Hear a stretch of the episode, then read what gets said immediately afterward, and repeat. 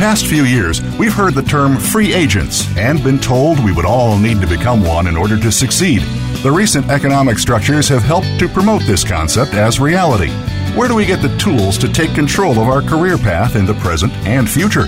Welcome to The Career Confidante with your host, Marie Zimenoff. Marie and her guest experts are here to provide you with the tools you need to move forward and achieve your career goals. Now, here is Marie Zimenoff.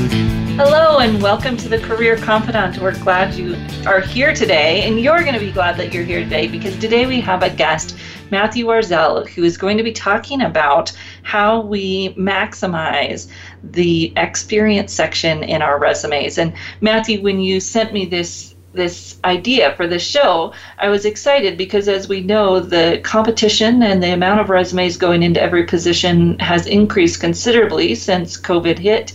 And so we know that our clients really need to have the most effective experience section. So thank you for joining me. I'm glad to have you here today.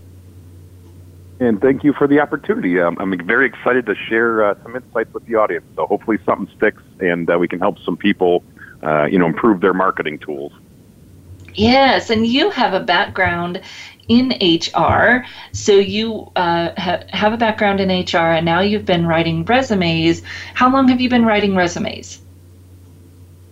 So full time, it's been about ten years, a little over ten years. I uh, and as as uh, the recruiters in the audience know, you know, you kind of do it as as another uh, uh, task in, in your day to day as a recruiter. So, um, you know, all in all, about 15 years, but uh, as a main focus for the past uh, 10 plus years. Okay. And I just learned that you have a two year old. I also have a two year old, so we won't make a show about two year olds, but it's always fun to find something new that you have in common with someone.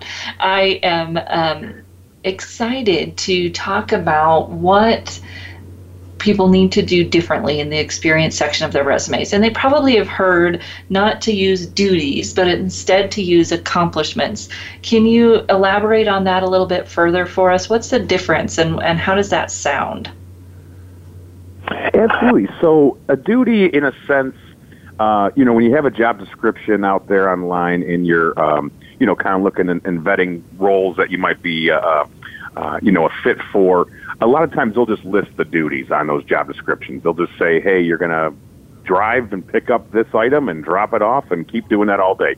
And so on your resume, it's a little bland. You know, you, you, don't want to just talk about how you, you know, uh, uh, take deliveries back and forth all day and you mind your safety and that kind of thing.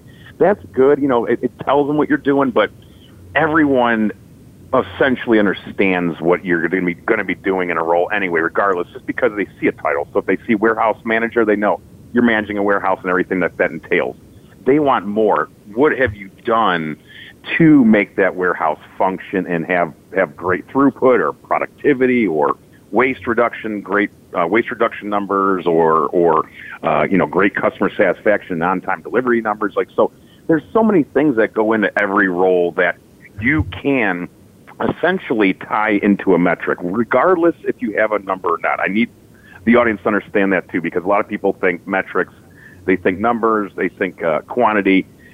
Exactly. If you have numbers, great, but sometimes you're not allowed to either put them on a resume because of confidentiality, or sometimes you just don't have access to some of those things. So it's good to still try to make a sentence, mold your sentence by sprinkling into tasks, so to speak, kind of saying, "Here's what I'm doing," but what what what result did you get from that, and and how big of an impact, and how uh, uh, how much uh, um, you know accomplishments towards what you've been doing in that role will sit on the resume then. So what what are your best things that you've done there, and what what are the uh, results by those best things that you did there? You know, what what what did you do in terms of the quantifiable uh, nature of things, and Again, these quantifiers can be, you know, monetary related, maybe a time related, uh, uh, as I mentioned, reduction of waste or, um, you know, streamlining efficiency or, you know, it, and the list goes on and on. But uh, that's kind of the idea. Let's wow them by showing them an impact. Yeah, and it takes it from you know, the duty is what you were supposed to do versus the accomplishment is what you actually did, right? Yeah, exactly, and and that and it makes it, uh, you know, you're more competitive because the your uh, the job seekers you're going up against uh, are doing the right things. There's a lot of really sharp folks out there that know, hey, this is going to work a lot better if I if I make this bottom line kind of driven. You know, that bottom line impact. Uh, and a lot of times, and this goes pre-COVID, um, a lot of times employers were concerned about the bottom line. You were a number. Um, not sure how things are going to kind of change or evolve from that just because of the circumstances. I think a lot of people are kind of still wondering just kind of how corporations are going to operate and, you know, a little bit more maybe emphasis on the actual employee experience now because of, of what happened. But uh, regardless, a lot of times if you're, if you're not making the company money, you're costing them money and, and they, you know, they, they want someone in there that's going to be doing the former. So, um, it's important to st- keep up with the competition and do the things that they're doing. And what they're doing is adding in beef into that experience section, the real good stuff, because again, everybody can and can take a product from A to A to B, but did they do it quicker than the next person, or did they maybe retain a client that was upset at the previous driver and you salvaged the relationship and now you're making money for the company because you retained a client that was fledgling. So just little nuances you got to think through of the process and, and where you where you fit in the overall uh, scheme of things and how to then make that kind of a quantifiable bottom line driven uh, uh, statement. Yeah, and you've got a formula that you use to help people put together these statements. Share that with us. Yes, so and I'm not the inventor of the formula. You, you'll see a lot of this online. Uh, PAR, problem, action, result, and then there's a couple out there. Um, there's you know there's CAR, and then I know Google has their own formula. You can look these up, but um, so there's a handful of formulas. I like problem, action, result, um, and it's pretty self-explanatory. You know, so you walk into a situation. What was the problem uh, of the situation? Um, what action did you take to, you know, rectify the problem? And then what was the result in the in the long run in the end game? So. Um, sometimes you can eliminate the problem itself from this from the formula because sometimes maybe there wasn't a problem. It's just your day to day.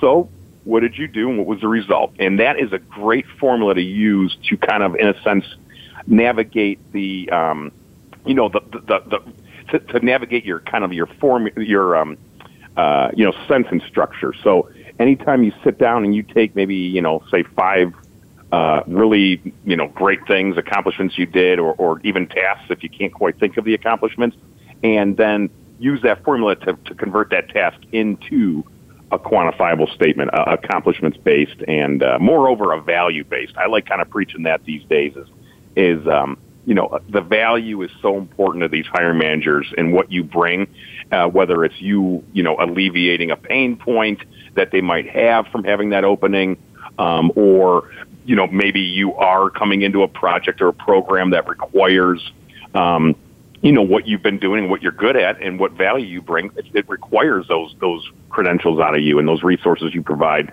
to be able to kind of, you know, whatever that they're trying to do, improve something or, or eliminate something or what have you. So, you know, think in terms of when you walk onto the job site, what value are you bringing, and then try to get that into the into a, a sentence.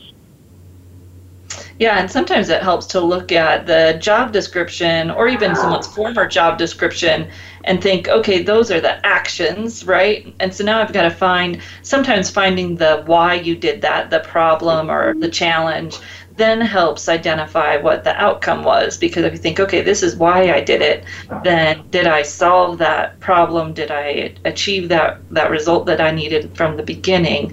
And then, as you said, we can decide how much of the problem we might want to share in the resume. Sometimes it's helpful to have that context if you know the company was struggling and had failing market share or something we might share some of that context in the resume so that we don't sound like every other salesperson that's hit 100% quota, right? what made that different? What made that challenging? Uh, and then we can have that result in there to really show that value and, and putting all of those pieces together. So when we're putting these into our experience section, one of the big questions that people always ask is how far back in my work history should I go? What what are their what are your thoughts on that? It's interesting because uh, the old the old adage is ten years, right? So relevancy and relevancy is what can you do for me now, and that's in anything. You see that in pro sports even. I mean, that's kind of a, a, a term thrown around in, in the in the sports world. What can you do for me now? So it applies still, and, and that's the problem where, you know, as much as some people really hold on to some really neat stuff they might have done in the '90s or prior, or even you know 2000s now. Um, you, you, really hate to break some of these people's hearts saying, "Hey, I'm sorry. I know you had 20 years at IBM, but no one's going to really care anymore." And, and it's and but here's the thing now, and and and and this is interesting because I've been uh, kind of doing a lot of this continuing education from a recruiter standpoint, trying to really gain insights as to what more what what are some more trends. And I've really noticed a lot of recruiters saying that it's it's important to keep it relevant, but some of the nice stuff that you might have done um, can still be left on there, depending on what your target is and what kind of proficiencies you bring. Um, so my way of approaching it, and, and I kind of write every resume from as most pragmatic as possible. If I don't have the hiring managers crinkling their foreheads when they're reading the resume, you know, you're halfway there on the battle. Now it's just a matter matter of matching up your skills and and and, and you know, kind of your credentials against what their mandates are for that role. So that that that open requisition. So, you know, keep it logical and pragmatic. If you are doing things that you know, hey, this isn't going to really you know uh, mucky any waters around, then you're probably going to have a decent resume, right? So, my way of approaching that is if you are a person that, let's say, are coming from uh, uh, uh, coming from a role and you're going into a career change, and you have some really good stuff that translates into this new career. Um, but it's from you know the old days. It's from maybe when you got out of school and you kind of left that passion, did something new, and now you want to go back to the passion.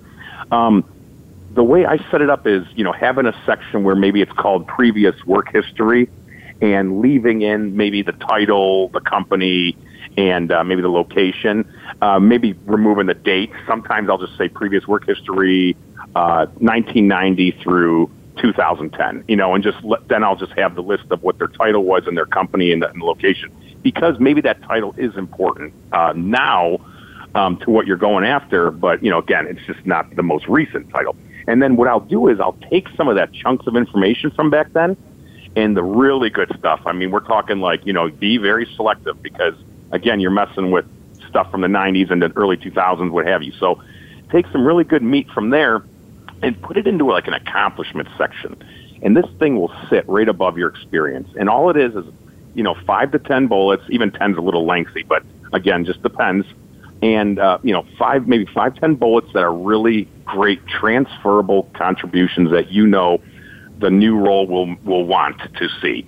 And that way you're fleshing those kind of older things into the resume without making them have to go through two pages and looking at it at the very bottom uh, uh, at the end of the experience. So just little techniques like that um, that really speak towards you being a viable candidate in this role you're targeting because everything that sits on that resume talks about how you relate to that role you're targeting. It's not stuff that's generalized or you know, here's what I did and I don't care about what my target role is. I'm just going to kind of throw it all on there. No, you want to be specific towards the role you're applying for because the comp- the competition is doing that. They are uh, they're they're they're sending their their resumes to hiring managers. Hiring managers get excited when they see the same talk on the resume. They they see the same buzzwords. They see the same kind of um, you know, industry terminology like that are that are whether they're methodologies or technical stuff or whatever. So they it excites them, and and that's all you need is just them to go. Bring him or her in for an interview, and then your resume's done its job. It's not supposed to get you the job, just get you the interview. So, be pragmatic about it, and don't waste the reader's time. Uh, I've been in um, hiring managers' rooms when I used to recruit, and it's the last thing they want to do. It's always at the end of the day, and they're always in a hurry. And so the recruiters are doing their best to be that gatekeeper so they're not wasting the time of the hiring managers who are usually busy on their own projects and this part of you know their their their cap of the day is in, that they call HR or their hiring cap it's the last one they want to put on because it's a lengthy process they got to source they got a vet they got a pre-screen and they got a background check they got to make an offer they got to go do negotiations they got to do a uh, you know there there are like 10 steps of hiring uh, not to mention the, the finalized training and actual work. And so if you fall through the cracks and you are not a good employee, it costs them money and time. Now they got now they got to go do this again, and they don't want to do that. So that's why it's such a rigorous yeah. process of getting a role. But yeah, no, just relate. Yeah, we're going to take a short break, and when we come back, we'll talk a little bit more about the trends that you're seeing in recruiting that our job seekers need to be aware of. So, we're going to take a short break, and we'll be right back in just a few minutes.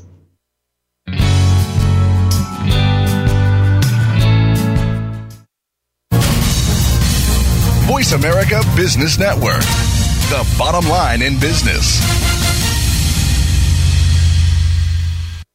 You know that the career landscape has changed and that you need to be proactive about managing your career. You can have the foresight, skills, and confidence you need to take charge of your career and seize opportunities. A strategic advantage and career expert, Marie Zimenoff has helped thousands of leaders like you get focused, get found, and get hired. Visit getcareersmart.com to find out more. That's getcareersmart.com or call 800 521 2080 to schedule your complimentary consultation. You hear about it all the time compromises, destructive malware, major breaches. You can't turn on the news without hearing about the latest cyber event. Learn more about cybersecurity, how it has become one of the most significant threats to our national security, and the battle experts undergo every day on your behalf to protect you, your families, and your data. Task Force 7 Radio with host George Rettas is the voice of cybersecurity around the world. Tune in live every Monday at 8 p.m. Eastern Time, 5 p.m. Pacific on the Voice America Business Channel. From the boardroom to you, Voice America Business Network.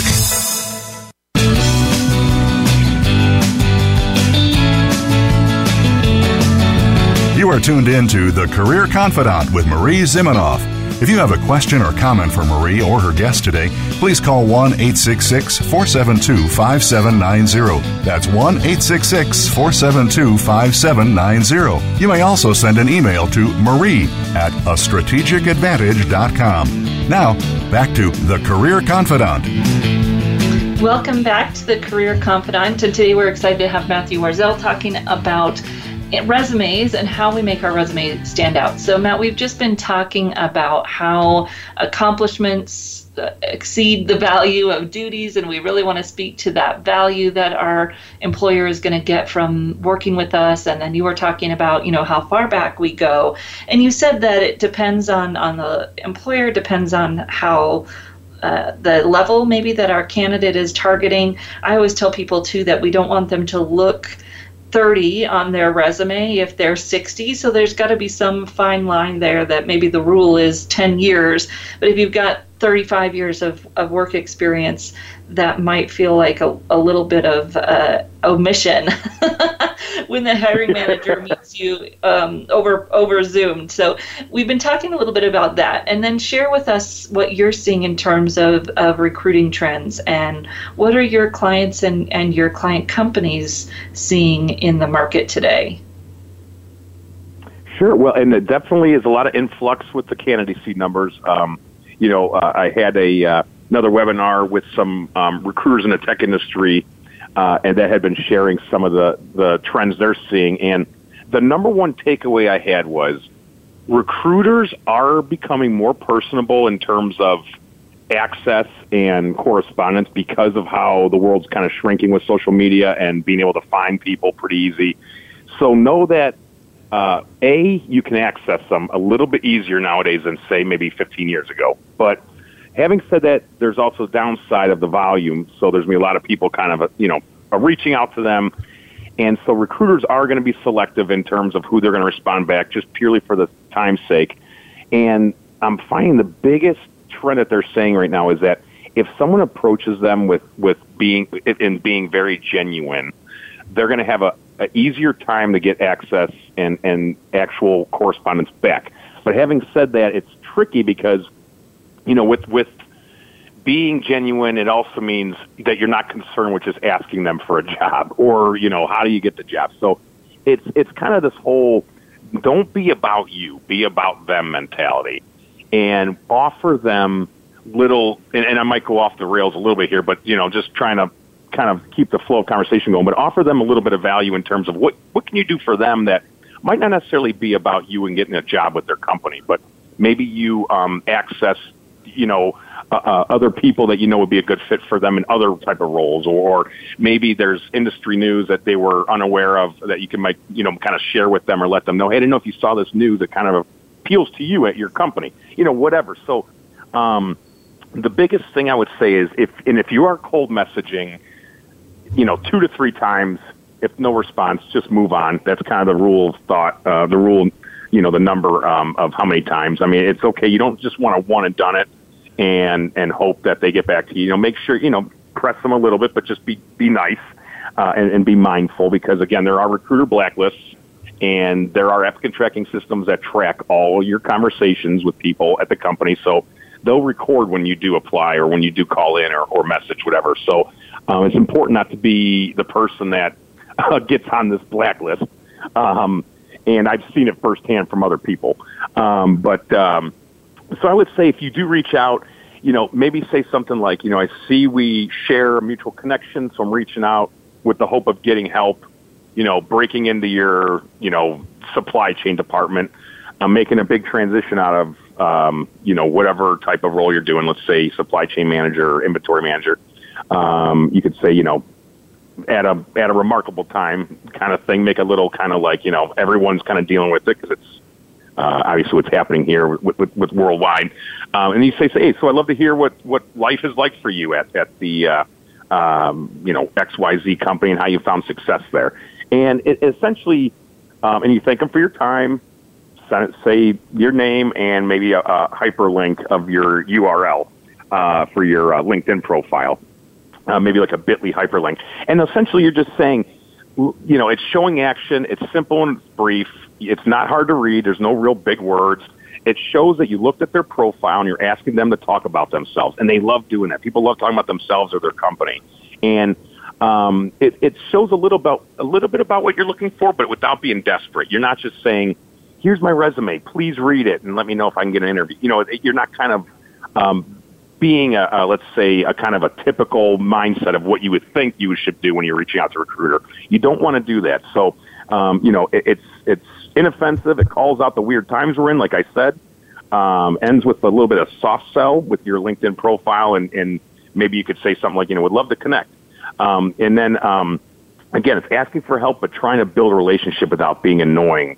Uh, and you're not sending any attachments or anything. So it's essentially a good little backdoor way of LinkedIn that you're trying to open a conversation and a connection that you can kind of build a network with to cultivate that relationship over time that might help you then facilitate some sort of move with the company. Again, you, you can't expect this to be overnight success. Job hunting sometimes takes months. I remember my one role took me, you know, almost half a year to finalize um, as a recruiter. But it, it, there are just circumstances that are all over the board, and recruiter and recruiter personalities and hire manager personalities are all over the board. So be patient, but know if you start planting seeds at your targeted companies then things can start to sprout if you if you know how to massage that relationship. Yeah, and you always want to think about kind of being human, right? What would you say if you met this person at a networking event? How would you strike up the conversation? You know, very interested in in your company, love to learn more about what they do. Perhaps I can help you connect to some folks that would be a good fit for the roles, right? So it's not all about me; it's how could I help you? And then you start that that conversation. Um, you know, you wouldn't walk up to someone at a networking event and shove their business card or resume in their hand. So we want to be careful about how we approach that cold on on LinkedIn as well. As you're saying, it's more of that conversation, relationship. How can I connect with this person? Um, and see if it would be a good fit. Right? I don't even know if this company would be a good fit. This is an opportunity for me to connect with someone who might be able to illuminate more about the company. Exactly, exactly, and, and and it works all around because if you are again showing that you are going to be someone that can provide insights or value, what have you, they might tap on you later on for other things you didn't even think of, and opens up other opportunities. And and again, it, it's just networking. Um, you know, keeping dialogues, uh, keeping dialogue open, dialogue channels open. Because if you're not doing anything, if you're inactive, um, idle hands obviously aren't going to do much, and you're not going to see much traction with anything. I mean, regardless if you're trying to sell sell an item or or get a job or whatever. So action, you know, will create some reaction, and that's the way to kind of if if you want to work at Google, well then you make it your business to figure out how to get in the Google. And there are books you could probably read and, and blogs about it. And so be an expert in trying to get into Google. I mean, if that's what you really want to, you know, tenure as for your rest of your life, you, you know, do the work to try to, to, to try to get into something like that or, or wherever. Um, because a lot of times these big companies too, you know, it's no different than trying to be, you know, uh, you know, be on the big screen or, or be a Broadway star or whatever. Sometimes working at an Apple is almost as hard as, you know, trying to be a professional sports athlete or whatever. So, you know, people put in the time and the commitment to make sure that they are the best candidate, the most viable candidate that, that, you know, that these recruiters would be, you know, they'd be remiss if they just didn't at least get you an interview. So you just want to make sure you're putting in the work because it'll pay off if, if you keep planting the seeds.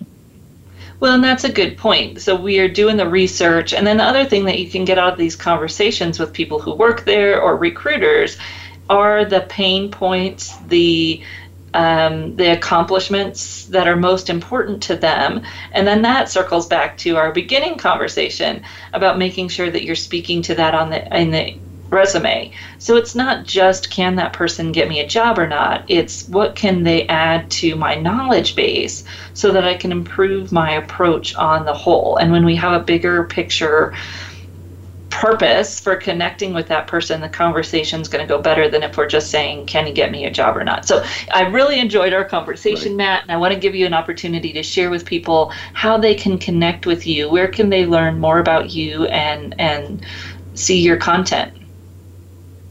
Oh, thank you for that, Marie. I had a great time too. Yeah, absolutely. If they, uh, if you want to connect, I always kind of uh, send everybody over to my blog. It's uh, jobstickers.com. It's like pot stickers, but job stickers, and that's directly links to my website as well as my blog. So, um, and, and I post uh, pretty regularly. I try to do at least one or two posts a day. So, feel free to follow and uh, stay up to date on anything, any and everything job hunting.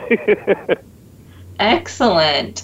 Well, I really enjoyed your expertise and, and such great information for people around their resumes, how to speak to their experience, and then reaching out to recruiters directly from a recruiter.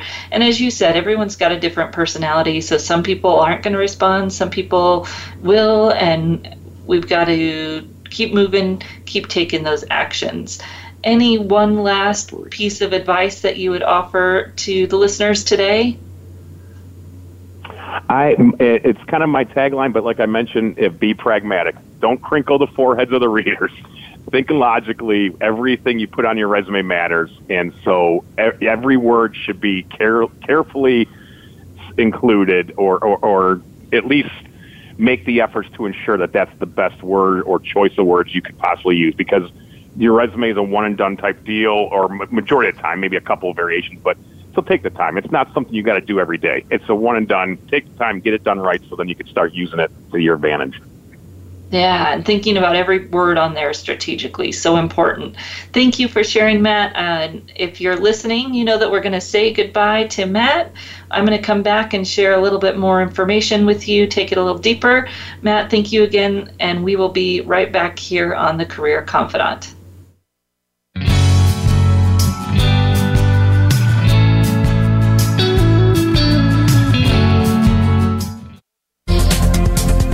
Business community's first choice in Internet Talk Radio, Voice America Business Network. You know that the career landscape has changed and that you need to be proactive about managing your career. You can have the foresight, skills, and confidence you need to take charge of your career and seize opportunities. A strategic advantage and career expert, Marie Zimenoff has helped thousands of leaders like you get focused, get found, and get hired. Visit getcareersmart.com to find out more. That's getcareersmart.com or call 800 521 2080 to schedule your complimentary consultation. Today, we live in a truly global environment. Business can more easily be conducted now in almost any part of the world. How do you, as a business owner or professional, navigate the ever changing business landscape? Tune in to Leadership Beyond Borders with host Kimberly J. Lewis. With a worldwide resource of guests, you'll find out what opportunities and challenges surround diverse and virtual organizations. Listen live every Tuesday at 3 p.m. U.S. Pacific Time on the Voice America Business Channel. Think you've seen everything there is to see in online television? Let us surprise you. Visit VoiceAmerica.tv today for sports, health, business, and more on demand 24 7. Voice America Business Network, the bottom line in business.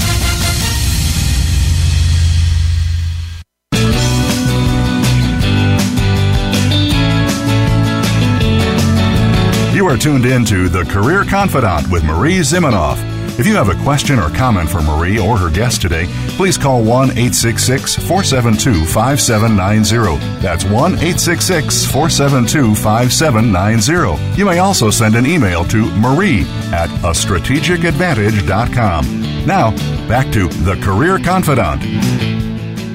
Welcome back to the Career Confidante, and we're glad that you're joining us here today. You've been learning about resume experience sections. I just want to touch base on some of the important elements to make sure that this is easy for a recruiter to read.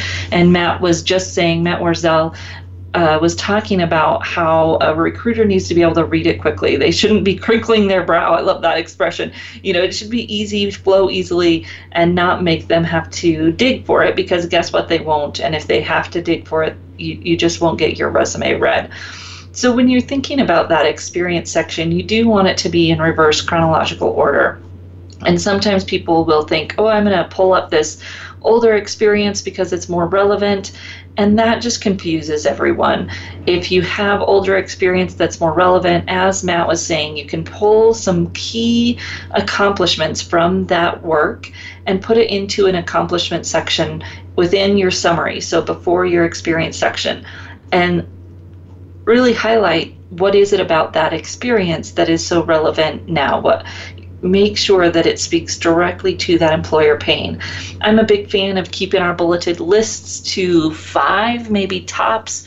There's some research, believe it or not, people do research on everything. There's some research that shows when we get to a list of six or so bullets, the eye just says, oh, that's a big chunk that I'm not going to pay attention to. It is almost not any better than having a paragraph, which eyes don't like long paragraphs either. They kind of skim a little bit and then give up. So you want to have a short list of bullets, you know, three, four, maybe five, that are the highlighting those top accomplishments that could be from your older work experience. So you don't want to move that older work experience up to the top of the resume because that's just going to confuse everyone. The other thing that you want to do is take your most recent experience, which is what recruiters place the most value on, what have you been doing most recently, and do everything you can to translate it into the language of your future employer. So if you've been in, let's say you've been in administrative work and now you're going to go to be an accountant. You want to take everything that you did within that administrative position that also works for accounting and talk to those specific duties and accomplishments. And of course, as much as possible, duties within accomplishments. So, why were you doing it and what was the result? You can sprinkle the, the duties, the actions in there. And when you're looking at accounting job descriptions, you're going to see their desires, right? Their qualifications, what are they looking for?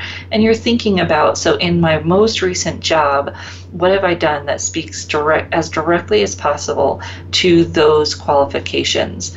and to the results that this company is wanting this position to deliver.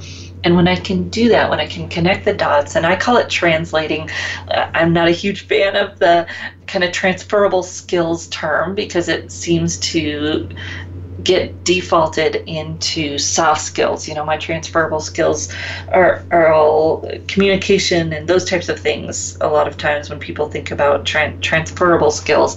So I want to think about translating. How can you translate the experience from what you've done before into the language of the hiring managers that you're applying to now? And the more we can do that with our current experience or most recent experience, the better off we will be because, again, recruiters are going to p- place the most value on that current role. Now, if that role isn't particularly relevant, the other strategy that we have is using the space on the page. So just because it's your most recent position doesn't mean that it needs to be the most lengthy position on your resume you could take a job that you held for 10 years but isn't really that relevant break it down into you know a few bullets and then take a job that you held for five years but was really relevant to your current goal and make it take up more space and really flesh out those things that are relevant. And in this way we can minimize that experience that isn't as relevant and maximize the experience that is more relevant without having to change the order of the jobs and, and confuse everyone. So you're thinking about that future employer, what's most important to them, what language are they talking, and then how can we do everything that we can to speak forward to speak towards what we want to go into, both in terms of industry as well as role.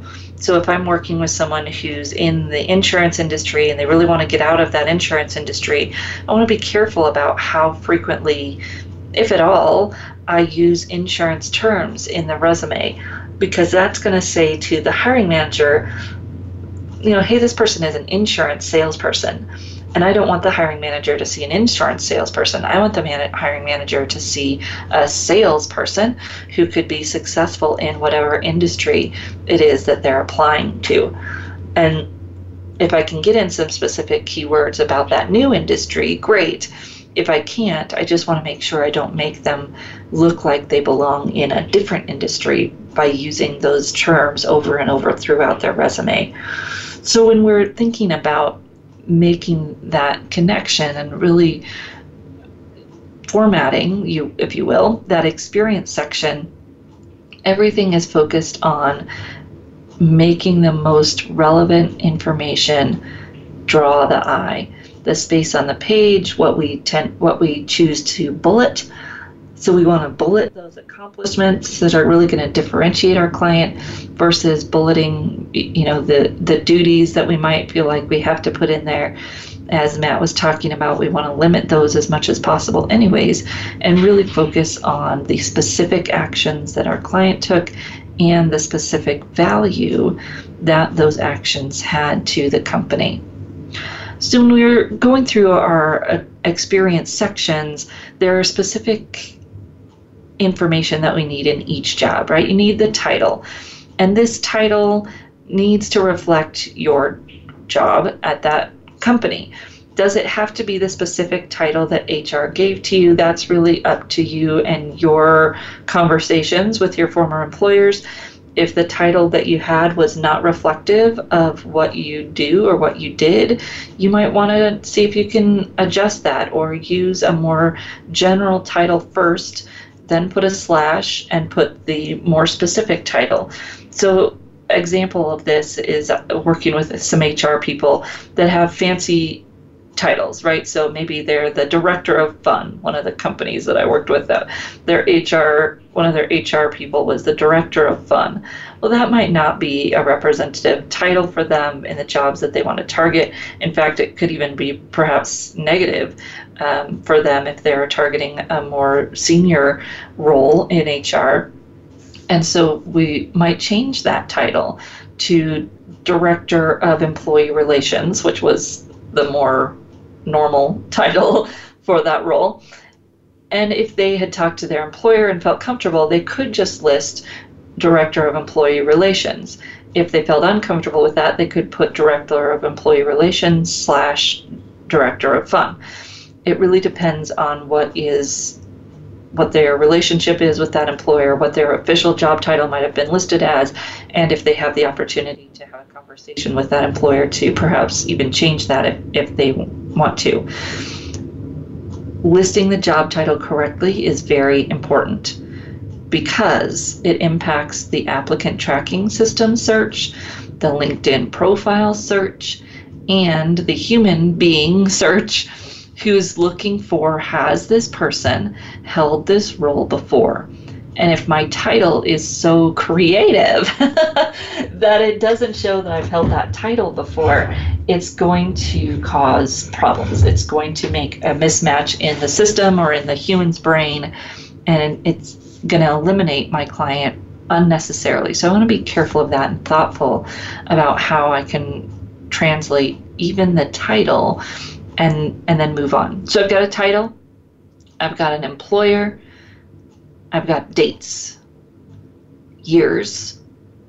If I've been there for two plus years, years are fine. Some people like to include months. That's up to you. They're not necessary if you have longer term job uh, job engagements. And then you have some kind of description of the overall value that you've delivered with some duties and scope in there. And then the accomplishments of the specific value that you've delivered in that position. And when you build your experience sections that way and you're consistent throughout each experience section, the computer and the human knows where to look for what so that they can find what they're looking for. What was your title? Where were you at? What dates were you there? And what did you do? What did you deliver? Each job having that same format is good. Its consistency makes it easier for the eye to read. And then we can share your stories of accomplishment in whatever way it makes sense for you. Sometimes people are listing projects, sometimes they're listing those stories by uh, the type of job duty that it was. There, there's a great number of varieties that you can add in to highlight your specific accomplishments and bring attention to what you want to bring attention to without getting overly creative with the format even through most applicant tracking systems today, you could include some kind of graphic. So you could share, you know, sales results or a graphic that shows that you decreased eh, waste or increased throughput. If there are some of those quantifiable or or even just somewhat quantifiable pieces in your history, you can use some graphics or even just a, you know, a word table to show that growth. Those things will not be read by an applicant tracking system, but they will not prevent scoring in most applicant tracking systems. And that's our thinking is really how can we structure this so that it's easy to read and use the formatting to highlight the wows instead of getting so creative with the formatting that it's hard to find the information that I'm looking for. I did a session on infographic resumes with our Resume Writing Academy recently, and we went through some excellent infographic resumes that you can use and when you might use those, which in most cases is networking or maybe if you have a more creative position. But for most positions, your HR people need the dates, need the data, and then they want to have all that information easy to find. So graphics can help with that and formatting can help with that. We just want to use it pragmatically, as Matt was saying. We're going to take a short break, and when we come back, we'll talk a little bit more about connecting with recruiters and getting that resume out into the hands it needs to be in. We'll be right back in just a few minutes.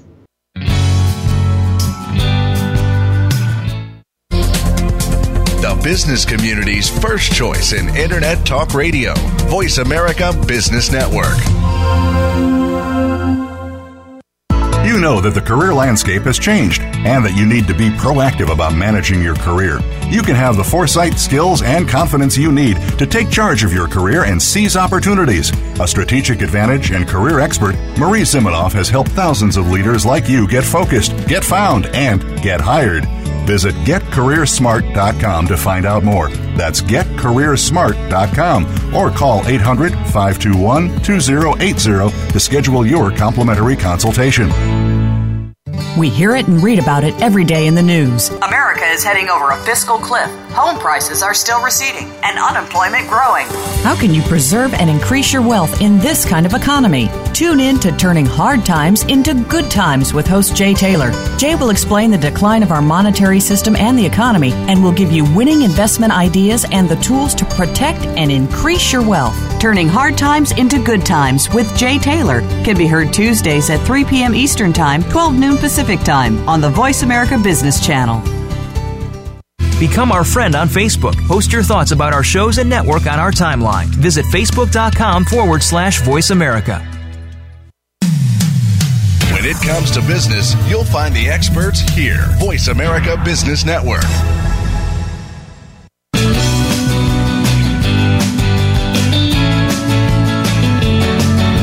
You are tuned in to The Career Confidante with Marie Zimenoff. If you have a question or comment for Marie or her guest today, please call 1 866 472 5790. That's 1 866 472 5790. You may also send an email to marie at a strategicadvantage.com. Now, back to The Career Confidante.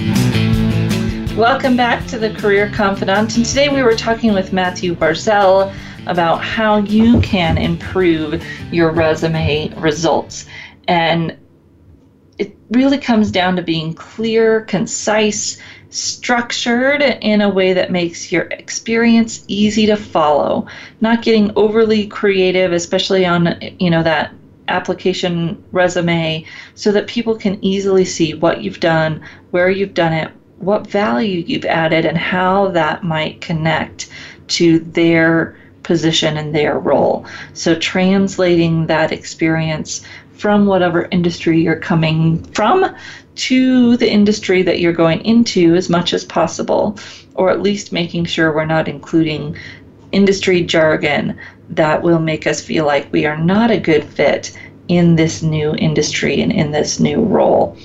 And as we were going through kind of the pieces of the ed- experience section, one of the questions that Matthew and I discussed was how far do you go back? And this is one of the topics that's, you know, big debate. And we did a session on avoiding ageism in resumes uh, about a year or so ago with the Resume Writing Academy and really looking at those pieces of a resume that open our clients up to age discrimination. And how far you go back in a resume definitely matters. However, when we start to cut off too many years, it can eliminate pieces of information that are important, perhaps competitors that we worked for that our new hiring manager would love to hire someone from that company because they have that background knowledge, they have the industry knowledge, etc. And it can also make it feel like a little bit in a bait and switch, um, and you know, incongruent, not fully truthful. When I am 60 and I have 10 years on my resume, that makes me look 40.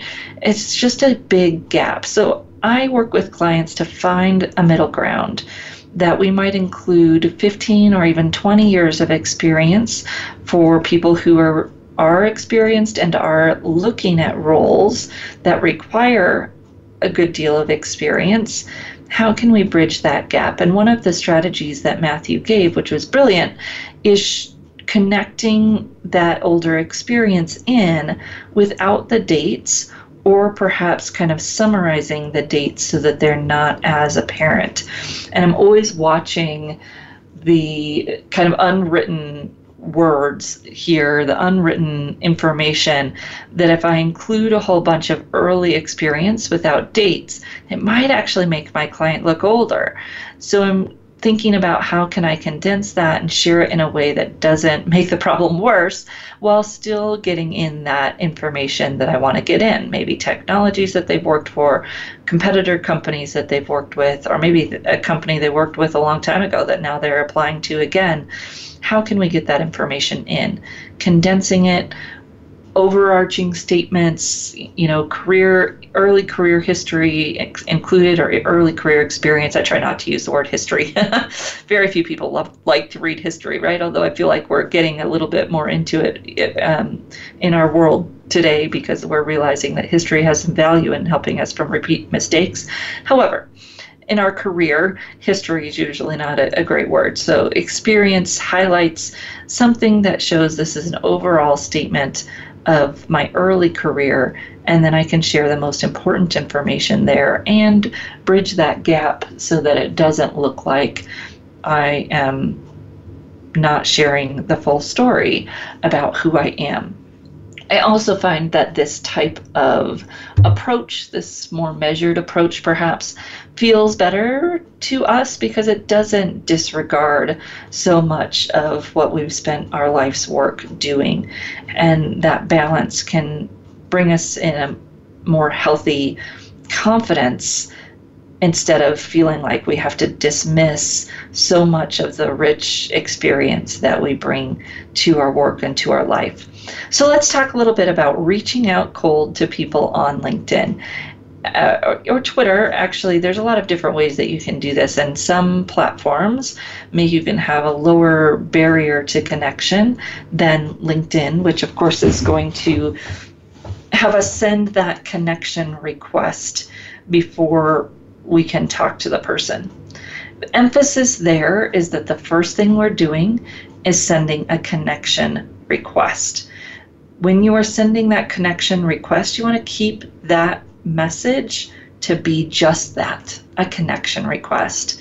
Hey, I saw that you work at such and such. I'm so intrigued by that company. Would love to connect here so that I can learn more you want to be specific without asking for a favor in that first message. So it's not, hey, I saw you worked at, at such and such. Could you look at my resume or could you send my resume to HR for me? Or if it's a recruiter, you know, I saw you work at such and such and such, so I'd love to send you my resume. It's finding that way to connect before we are asking for a favor or sharing our resume it helps me to think about what would I say to that person if I met them at a networking event. Maybe I looked across the room and I said, "Oh, I've seen that person before. I know they work for such and such." What would I go up to them and say? And how can I mimic that as much as possible on LinkedIn to keep that human aspect of it and and to honor the fact that that person is a human, right? They're not just a robot that's there to accept my resume and pass it on. They are a person. They want to be treated like a person. They want they want us to connect. And they know, of course, that we are looking at their company. We don't want to be overly, we don't want to hide that. So, you know, I am looking at this company. I'm interested to learn more. And we want to be a little bit discerning because if I'm going to reach out to them, I would hope that my goal is to learn about the company, see if it would be a good fit, learn more about the position, not necessarily just to apply. I could apply online. I don't need a person to help with that, right? If I want a person to help with that, let's think a little bit deeper about how they could help with that instead of just forwarding my application on or knowing that I've applied online. Those are all just surface level outcomes from what could be a much more deep connection. And it is work. This is one of our struggles in all work that finding work is work. Finding work is work, whether we're an independent person, whether we're uh, an employee or want to be an employee. Finding that work is work. Making the connections seeing how we can build our network in a direction that would lead us to have ins, if you will, referrals to those those opportunities. And one of the kind of conversations that I see going on on LinkedIn is around this idea of the hidden job market. And I've been thinking about this specifically as we've been getting ready to launch our section for this year of our hidden job market coach class. So we have done a hidden job market coach class for the last 4 years and we do it once a year. And as we've been getting ready to launch this next this class for this year, I've been thinking about how people misunderstand what the hidden job market actually is. The hidden job market isn't that positions aren't necessarily posted. And you'll see it quoted as such. You'll see, see people post only 80 or no, only 20% of positions are posted. But the actual research doesn't state that. The actual research states that only 20% of people are hired because they respond to a posted position, or that only 20% of people found a job simply because they applied to an online position. The hidden job market really refers to the fact that when people apply, the hiring manager goes out and says, Hey, does anybody know any of these people? Or does anybody know anyone who would be a good fit for this position? And the person who is often hired is the person who was a referral the person that somebody knew before they applied to that position.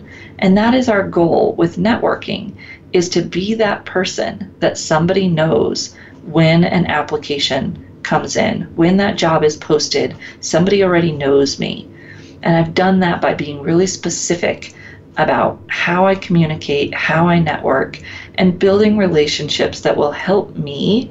And of course, I'm always focused on helping others, but they're specifically designed to help me get known in the areas that I want to be known in within my industry.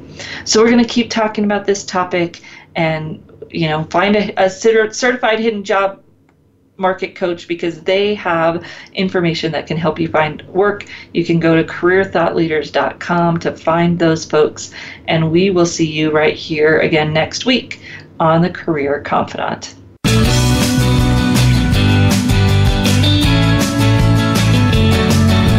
Thank you for listening to The Career Confidante. Marie Zimenoff will return again with another terrific guest next Monday at 6 p.m. Eastern Time, 3 p.m. Pacific on the Voice America Business Channel. Be sure to join us then.